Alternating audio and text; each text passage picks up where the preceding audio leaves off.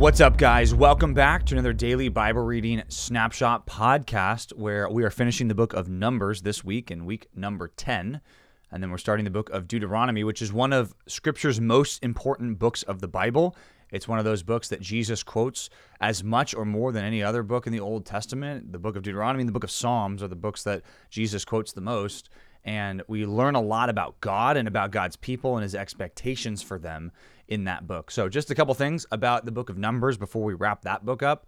Moses gives final instructions about the land and who's supposed to be where. So we see the boundaries of the land. We see a couple of important rules for cities of refuge and where the Levites are going to be staying while they live in the land.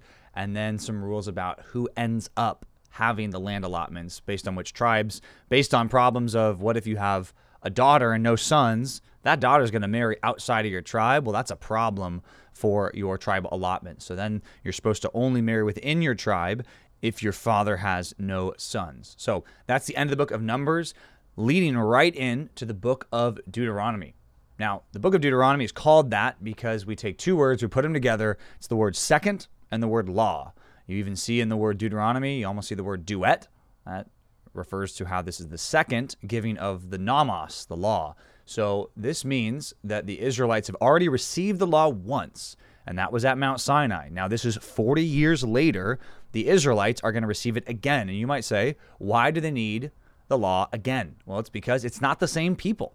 Some of the people survived and they were alive, but they were little kids when Mount Sinai was where the Israelites were staying. So remember when we were studying the books of Exodus and Leviticus, we said we're going to park at Mount Sinai, only spend one year there, but that covered the second half of the book of Exodus, the whole book of Leviticus, and the first 10 chapters of the book of Numbers.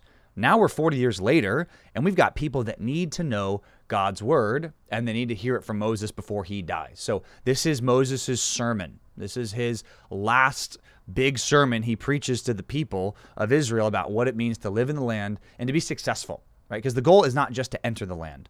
He almost takes that for granted that they'll enter the land. He tells these people, this is how you're going to have longevity in the land by serving God with your whole heart. And that's really what this book is about. He tells them not to forget all that God has done, but to remember that God is their Savior and that God is their rule giver and He's their judge, and they need to fear Him walk in his ways, keep the commandments of God, observe what God has said, to do the rules of God from the heart, and really out of a love for God, which those two things in our thinking don't always go together love and obedience, but they go together all over Scripture. It reminds me of my daughter Eden, who's two years old.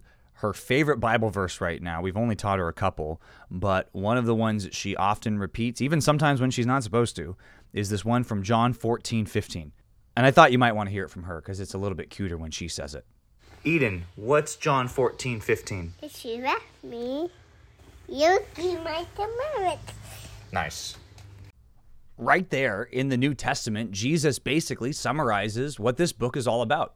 If you love God, you'll keep his commandments and not in just some external way to avoid getting punishment, but you'll keep God's commandments from the heart, which is a major theme that we're going to be finding out right here in the book of Deuteronomy. God says you got to be in this with your whole heart. Like if you want to do what God says in the land and you're kind of half-hearted about it and you're not really serious about it, you're just going to do it to avoid some punishment, just so things will be a little bit better for you, but you don't really want to obey God. If that's your attitude, then there's never going to be longevity for these Israelites in the land, which is a massive problem that we see played out later on in the Old Testament. So, just some key things for you about this book. The book of Deuteronomy is quoted so often in the rest of the Bible because it was the the source of teaching that was most important for these Israelites.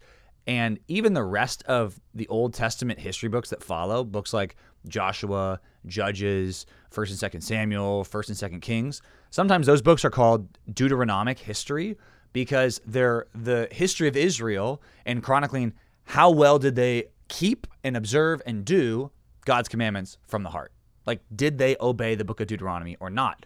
So that's why a lot of people have said, really, when you're reading those books, it's almost like you should have a copy of Deuteronomy open on one side of your desk and a copy of the book of Joshua or Samuel or Kings on the other side. You always have to be comparing because rarely in the text in those other books does the narrator pop in and tell you if something was good or bad.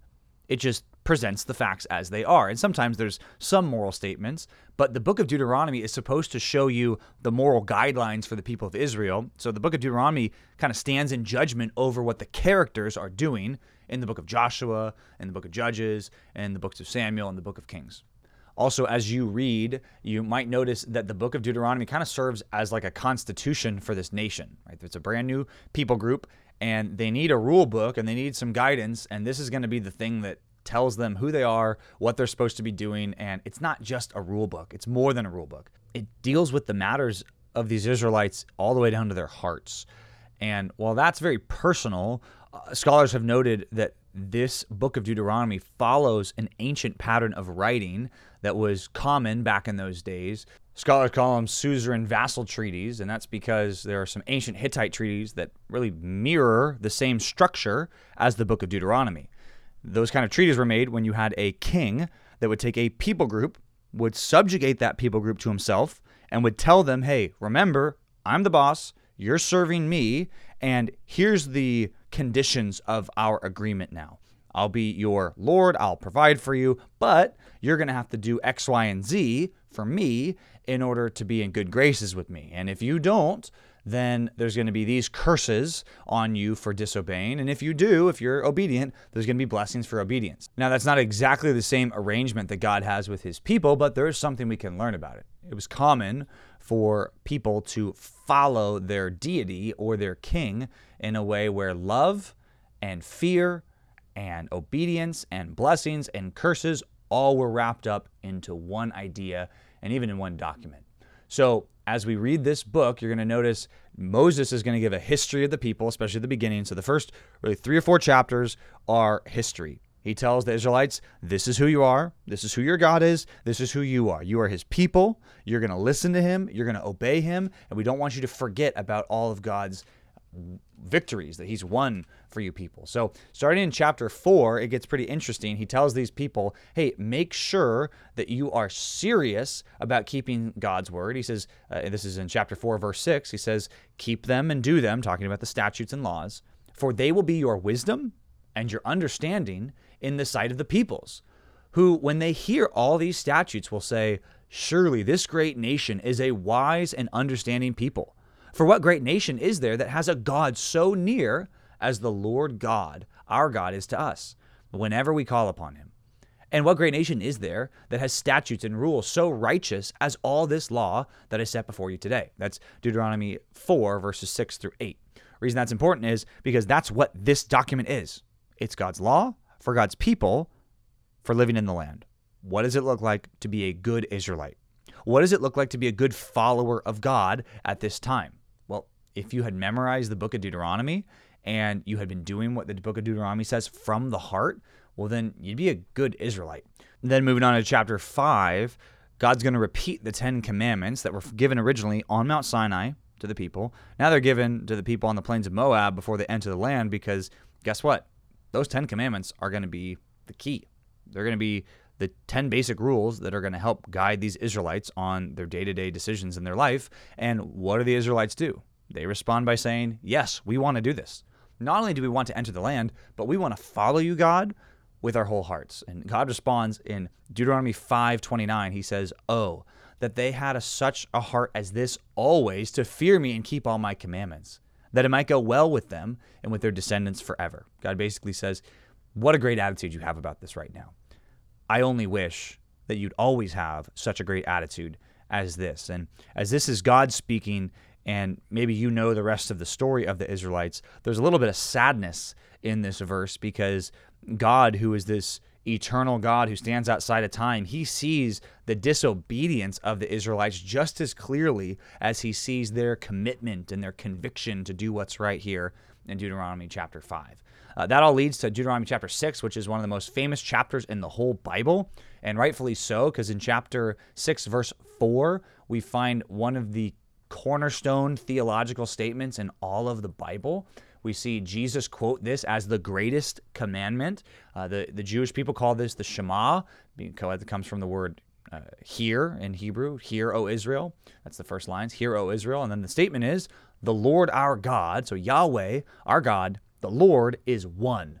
That means there's one God. That means God is unity. That means there is not three gods. That means there's not 10 gods. There's only one God, and that one God is supreme. Now, what's our response to that one God? The next verse.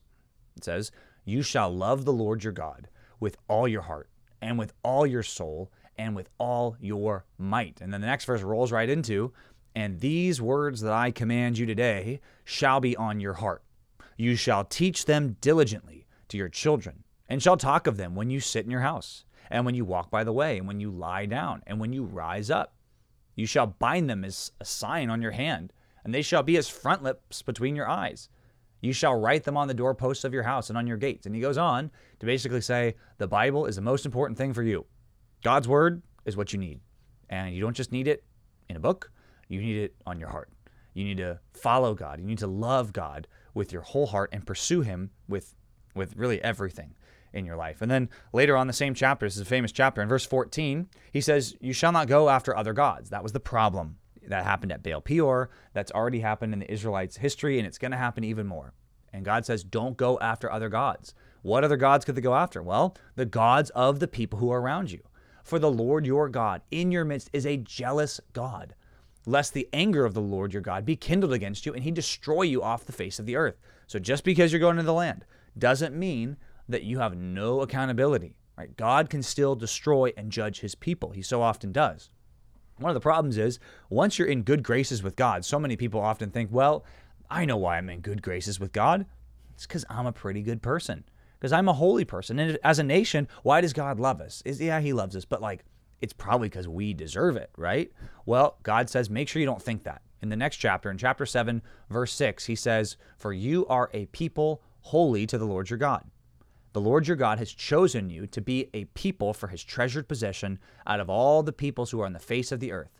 And it was not because you were more in number than any of the other people that the Lord set his love and chose you, for you were the fewest of all the people, but because the Lord your God loves you and he's keeping an oath that he swore to your fathers. So, point is, why does God love you? Why has God accepted you? Why has God given you his rules? Is it because he thinks you'll do what they say?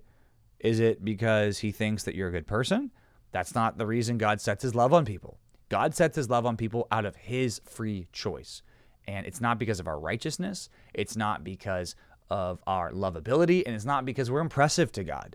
Even in the next chapter, God says in chapter 8, verse 2, He says, Remember, I humbled you. He says, Remember the whole way that the Lord your God has led you these 40 years in the wilderness, that He might humble you, testing to know what was in your heart. Even notice that Uh, the rest of the Old Testament and even Jesus develops that idea, but there's an external testing in your life to show what's going on in your heart, which proves the point. We see it in Proverbs 4, we see it in Jeremiah 17 9, we see it in Matthew 15.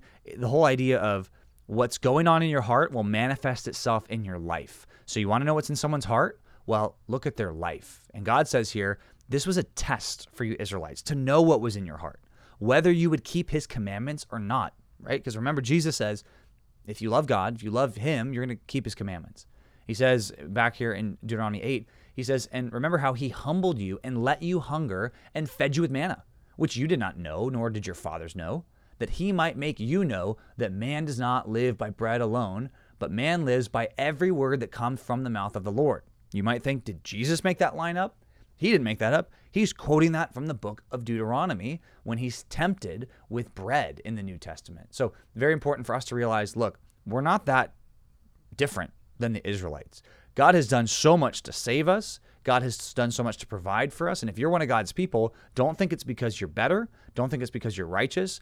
Have the humility to realize it's God's electing love that's been set on your life. And, and that's why you're one of his people. And then what's your response? Well, it's to do what God says. It's to, out of that humility, seek to be an obedient person, not just obedient externally, but in your heart too. And he says later, still in chapter 8, verse 17, he says, Beware, lest you say in your heart, My power and the might of my hand have gotten me this wealth. You shall remember the Lord your God, for it is he who gives you the power to get wealth, that he may confirm his covenant that he swore to your fathers, as it is this day.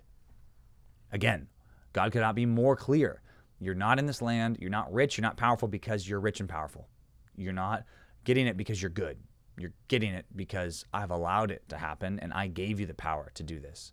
Uh, in chapter 9, he goes even further, back to the righteousness part. Chapter 9, verse 4, God says, Do not say in your heart, after the Lord your God has thrust these people out before you, it's because of my righteousness that the Lord has brought me in to take possession of the land. Whereas it is actually because of the wickedness of these nations that the Lord is driving them out before you, not because of your righteousness or the uprightness of your heart are you going in to possess their land, but because of the wickedness of these nations that the Lord your God is driving them out before, that he might confirm the word that the Lord swore to your fathers, to Abraham, to Isaac, and to Jacob. Okay, that was a lot, but how many themes just came together there? The idea of it's not because you're better, and it's really because of their sin. God's judging and he's saving at the same time, and he's keeping his promises. That's the reason why God does what he does. So, what's our response? Well, chapter 10 says, hey, make sure that your heart is right with God too. He says, yeah, you could do a lot of good things out of a bad heart. Now, most people, frankly, won't do good things if their heart's bad. And he says, what you should do, you should be most concerned about circumcising, therefore, the foreskin of your heart and be no longer stubborn. Like, you guys need to get sensitive to God's rules. If you can hear God's rules over and over again and you're desensitized to that, that's a big problem. And these Israelites had that problem. And frankly, a lot of people that go to church have that problem even if you're acquainted, well acquainted with the scriptures, if you hear God's word and you don't really want to do it, and maybe you have some desire to do it, but you don't really desire in your heart to do it, let the book of Deuteronomy drive you to further obedience by seeking God with your whole heart. Then in the rest of the book of Deuteronomy, we'll read more later, but in chapter 11, we see that Israel's land is going to be different than Egypt. Egypt was dependent on the Nile overflowing every season but that's not how irrigation would work in Israel. You might say, why does that matter? Well, it's because every year the land of Israel is completely dependent on rainfall. Like, how much rain do they get? And can you control the weather? You, you can't make it rain. So he says, remember, you're completely dependent on me for every season. So this is not something where, you know, you can get into the land and then you don't need God for like seven years. Like, no, you need God every year if you want to survive and if you want to live. Then chapter 13, he says, you know, God's going to test you sometimes by sending you false prophets, and they might even entice you to serve other gods. But what should your response be? As a nation, their job was to put to death the people who did this, even if it's your beloved wife or son or daughter or neighbor. He says, Your eyes shall not pity. And that was the rules for this nation. They were not supposed to put up with or tolerate people trying to get them to not serve God. This was really serious for these people of Israel because they were so easily persuaded to do that. Uh, then in chapters 15 and 16, the last part, we, we learn about how there shouldn't be injustice in the land. You should be able to administer justice well for the people that are living in this land, especially when we're all saying we're all God's people here, right? Which is different than our world today. We don't live in the same society because the, the people in your country, whether you live in the United States or you live in some other country, like your people are not God's people in the same way that these people were God's people, right? So he says at the end there in chapter 16, he says, You shall not pervert justice, you shall not show partiality, you shall not accept a bribe, for a bribe blinds the eyes of the wise and subverts the cause of the righteous justice, and only justice you shall follow, that you may live and inherit the land that the Lord your God is giving you. The point is, that's right there is something that can be applied to every culture. You want to seek to do what is just according to what God's word says, not according to some human standard, not according to what the world calls justice, but according to what God's word says uh, righteousness is. So, um, all that is in Deuteronomy chapter 1 to 16. We'll read more next week, but jumping over to the book of Mark, we're only reading three chapters here in the Gospel of Mark, and so much of it is so similar to what we already read in Matthew 20 through 24. It's also going to be similar to what we're going to read in Luke 18 to 21. But it's interesting because both of those books have a lot of extra information, where Mark is the shortest, and almost everything that's found in this section is found also in those other gospels. But there's a couple things that aren't. And before I get into that, I just want to tell you as you read the Gospel of Mark, sometimes it's really helpful to have some kind of harmony of the gospels. And what that means is I got a book right now on my desk that I'm looking at. It's written by uh, Robert Thomas and Stanley Gundry, and it's called The Harmony of the Gospels in the NASB. And this blue hardback book basically takes the Gospels and it splits it up and it puts it in different columns. So when something has parallel passages in the Gospels, you see it all three. So um, sometimes all three, sometimes all four. Um, only a couple sections are found in all four Gospels. But this book's really great. It's good because there's even some good essays at the end that are helpful if you're studying the Bible. But the reason I say this is helpful is because I went through this book uh, as I was studying for this, and I tried to find everything in this section that was unique to the Gospel of Mark. So there are a couple things here. In chapter 10, verse 46, we find out the name of this blind beggar who is healed near Jericho. His name is Bartimaeus. And we see that even uh, just that's what he's called, that's his name. But the other Gospel writers don't tell you that. We find that out here in the Gospel of Mark. Uh, then in chapter 11, verse 6, when the disciples go get the donkey for Jesus to ride, the Gospel Mark includes the detail that the people gave him permission so they didn't steal it. And sometimes people read that and they think, oh, the disciples just stole a donkey from somebody. That's not what happened. They asked someone for the donkey and they said the Lord needs it. But the Gospel of Mark makes it very obvious that they gave him permission. Just interesting. There's little details in the Gospel of Mark that help us fill out the picture of what happened. Also in chapter 11, verse 11, we get details about how they lodged in Bethany since it was already late. That phrase is unique to the Gospel of Mark. Uh, then later in chapter 11, verse 16, we find out that Jesus would not allow anyone to carry anything through the temple. And that was when he was cleansing the temple. So it seems like these items for sale were being taken through the temple. Jesus directed them to walk a different way. So again, that's a piece of information that's only found here in the Gospel of Mark. Then in chapter 11, verse 24 and 25, we actually get a two verse section of teaching that is unique to Mark. Uh, it's right after he's giving the lesson about the fig tree. Jesus says, Therefore I tell you, whatever you ask in prayer, believe that you've received it, and it will be yours. And whenever you stand praying, forgive if you have anything against anyone, so that your Father also, who is in heaven, may forgive you your trespasses. Which, if you read that, you're like, well, that's similar to what I've heard elsewhere. That's totally true. It is similar, but that section is only found there in the Gospel of Mark, learning about prayer learning about how forgiveness is not something that's optional for us Christians, it's something that's required for Christians. Uh, then, another interesting part that's unique to Mark in chapter 12, verse 29, when Jesus quotes the Deuteronomy 6 4, the, the Shema, to the, the scribe who asked him about what's the greatest commandment, he actually quotes the beginning of the verse we don't find that in any of the other Gospels. So, what we see here is uh, Matthew and Luke, when they recorded this, they just wrote down the punchline. But Mark gives a little bit more detail. He started by quoting the whole verse that leads into the greatest commandment. So, that's interesting. Then, also, another uh, larger section that's unique to the Gospel Mark. And right at the end of that scene, chapter 12, verses 32 to 34, when the scribe who asked Jesus that question, he responds to Jesus' greatest commandment saying by saying, Yeah, no, that's good. God does care more about the heart and obedience from the heart, even more than burnt offerings. And then Jesus says to that guy, You are not far from the kingdom.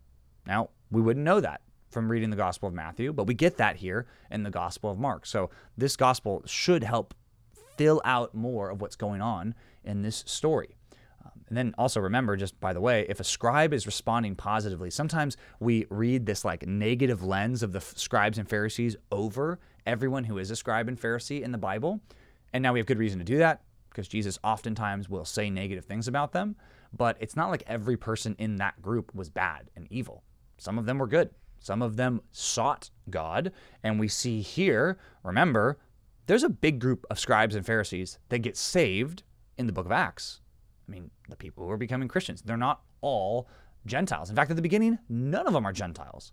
A lot of them are these scribes and Pharisees, and perhaps this guy became a real Christian at that point. We don't know, it doesn't say. Also in Mark 12, verses 41 and 42, when we get the scene about the widow putting in two small copper coins, Mark includes the detail that it all added up to only one cent. So that's important. And remember, Mark writes for the Roman audience. So sometimes he'll explain little bits and pieces of the story. Um, another thing in chapter 13, verse 10, in the section that we call the Olivet Discourse in Matthew, Mark adds a line that's pretty important to understanding this, this scene. In Mark 13, verse 10, he includes the phrase, and the gospel must first be proclaimed to all the nations. So he includes that in there. We don't see that in the same clarity in the other gospels. We see that alluded to, but it's put very clearly here in this section. Well, that's important because eschatology and those things can't start until the gospel is proclaimed to all the nations. And yet another reason why I don't think that section of scripture is only talking about something that took place in our past. Seems like it's talking about the future too.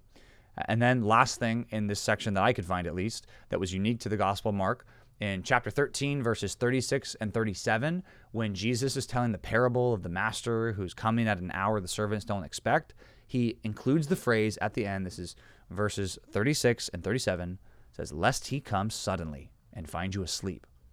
And what I say to you, I say to all, stay awake. The idea is you should be ready for Jesus to return and you should live like he's coming back soon. So those are that was just a little unique look at all the different things that are unique to the Gospel of Mark in this section. Remember, we'll be reading about Jesus entering Jerusalem, him doing the triumphal entry, answering questions in the temple, and getting ready to be crucified. That's what we're going to read about next week. But I hope that as you just think about those quick things, that you appreciate all that the Gospel of Mark offers to what we know about Jesus. And even more than just the Gospel of Mark, as we study the book of Deuteronomy this week, and that's probably where you'll spend the majority of your time, I just want you to be excited about all God's teaching you. And I want you to see the similarities of your Christian experience to what those Israelites had to do. We are Christians because we follow Jesus and we do what he says. And we don't just do what he says out of some impersonal religious force. We, we do what he says because we love him and we want to be obedient from the heart. So I hope the book of Deuteronomy encourages you to do that this week. Um, we'll see you back again next week, same time, for another daily Bible reading snapshot podcast.